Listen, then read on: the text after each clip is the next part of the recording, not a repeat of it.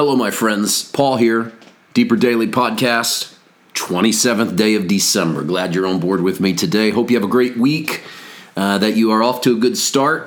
You're a couple of days in now to Christmas season. The big day has passed in our culture, but let's think in terms of Jesus on the earth as a baby. The big stuff is just starting to happen. As we talked about yesterday from Matthew chapter 2, just because Jesus has arrived, the metaphoric sun has risen for sure. But just because that's happened doesn't mean there'll be no more darkness. Doesn't mean there'll be no more problems. And Matthew's very careful to show different strands of chaos happening around the birth of Jesus. The wise men and their changed route, Joseph, Mary, and the baby Jesus fleeing in the night like refugees into the land of Egypt, the massacre of the innocents as King Herod, being deceived, grows angry and kills all the male children born in Bethlehem from two years old and under. This causes, it's not even, we can't even imagine the countrywide panic that this causes. Joseph and Mary and little Jesus stay in Egypt long enough for Herod to die. Joseph responds to yet another dream, rises up, and goes with Jesus and Mary back into the land of Israel. But when he gets there, he has yet another dream in which he's warned to turn aside into the region of Galilee. And he does, and then they end up in the city of Nazareth, and that's how we find Jesus of Nazareth. Jesus grows up in that little city, uh, and and we'll take his title from there look at all of this stuff. I mean, if you just slow walk through the 23 verses of Matthew chapter 2, there's not a lot of good. And Jesus is born.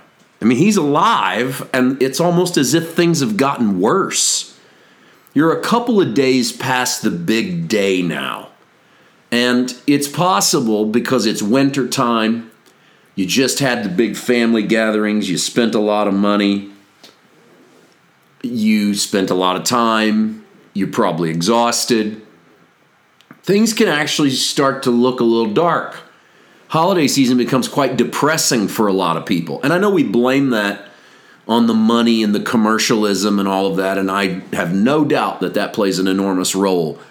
But it's almost as if the Bible gives us a prophetic word that that's going to happen after the good comes, after Jesus is born you're going to have a chapter of chaos. I mean, if you just look at your Bible, chap- Matthew chapter 1 is genealogy and Christ born of Mary and Joseph. Matthew 2, after Jesus was born.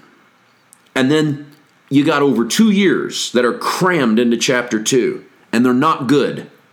They're chaotic. There's moments of brightness, the Magi, but there's fleeing and refugees and massacres and slaughters and wrong place, wrong time, right place, right time. Then chapter 3 jumps all the way up to John the Baptist. And so Matthew is sending us a message, I think, that just after the birth of Jesus, a lot of things go wrong. And I want to encourage you, and this is gonna this is gonna sound like an odd encouragement if things are going wrong right now, I actually I want to encourage you that you're in good company, that this has been prophesied, that this is what happens after we come into an awareness of Jesus. This even happens in our walk with God. Have you noticed that as you step into greater revelations of God's love or God's favor, it's as if sometimes it's like more things go wrong I'm not going to say it's because uh, a spiritual force has attacked you or because you've opened some can of consequential worms. I don't know why, but I know the Bible te- is ahead of us on this. I know that the arrival of the light screeches against the darkness. The darkness f- seems to fight in every way to stop it. Yes, I, I really have no doubt that these are spiritual forces of some sort fighting against it. But in the middle of all of this, there's, there is a brightness in this chaos in Matthew 2. It's how many times people are responding to the voice of God. You see, in the Old Testament, The people that were visited by God were considered the noble, the kings, the prophets. And here, right out of the gates in the New Testament, the virgin woman, that unmarried man, they're hearing from God. And not only are they hearing from God, they're hearing from God repeatedly. Not only are they hearing from God repeatedly, they're hearing from God in a way that changes the course of human events. And it, it shows us that in a world of new creation, God has a way of speaking to us, of, of elevating us to the position that we're able to hear. So I, I believe that in the midst of this chaotic moment, maybe the dark area of your life right now, you have a greater ability to hear from God and to obey God than even you realize.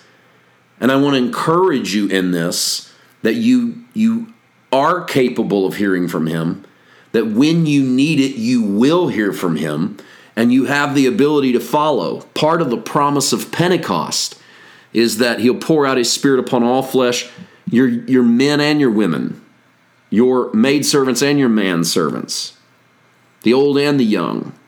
Gender doesn't matter, age doesn't matter, station doesn't matter. Everyone gets to hear from the Holy Spirit. In microcosm, the Nativity, the first few days of the Christmas story, are that moment. People that were unlikely before are hearing from God, and it's a good thing because it's a dark and wicked world, hell bent on stopping us. But because we can hear from God, we know that God will speak in the midst of our disaster. Take encouragement today, my friend, that no matter what is going on around you, He speaks. We'll see you tomorrow. God bless.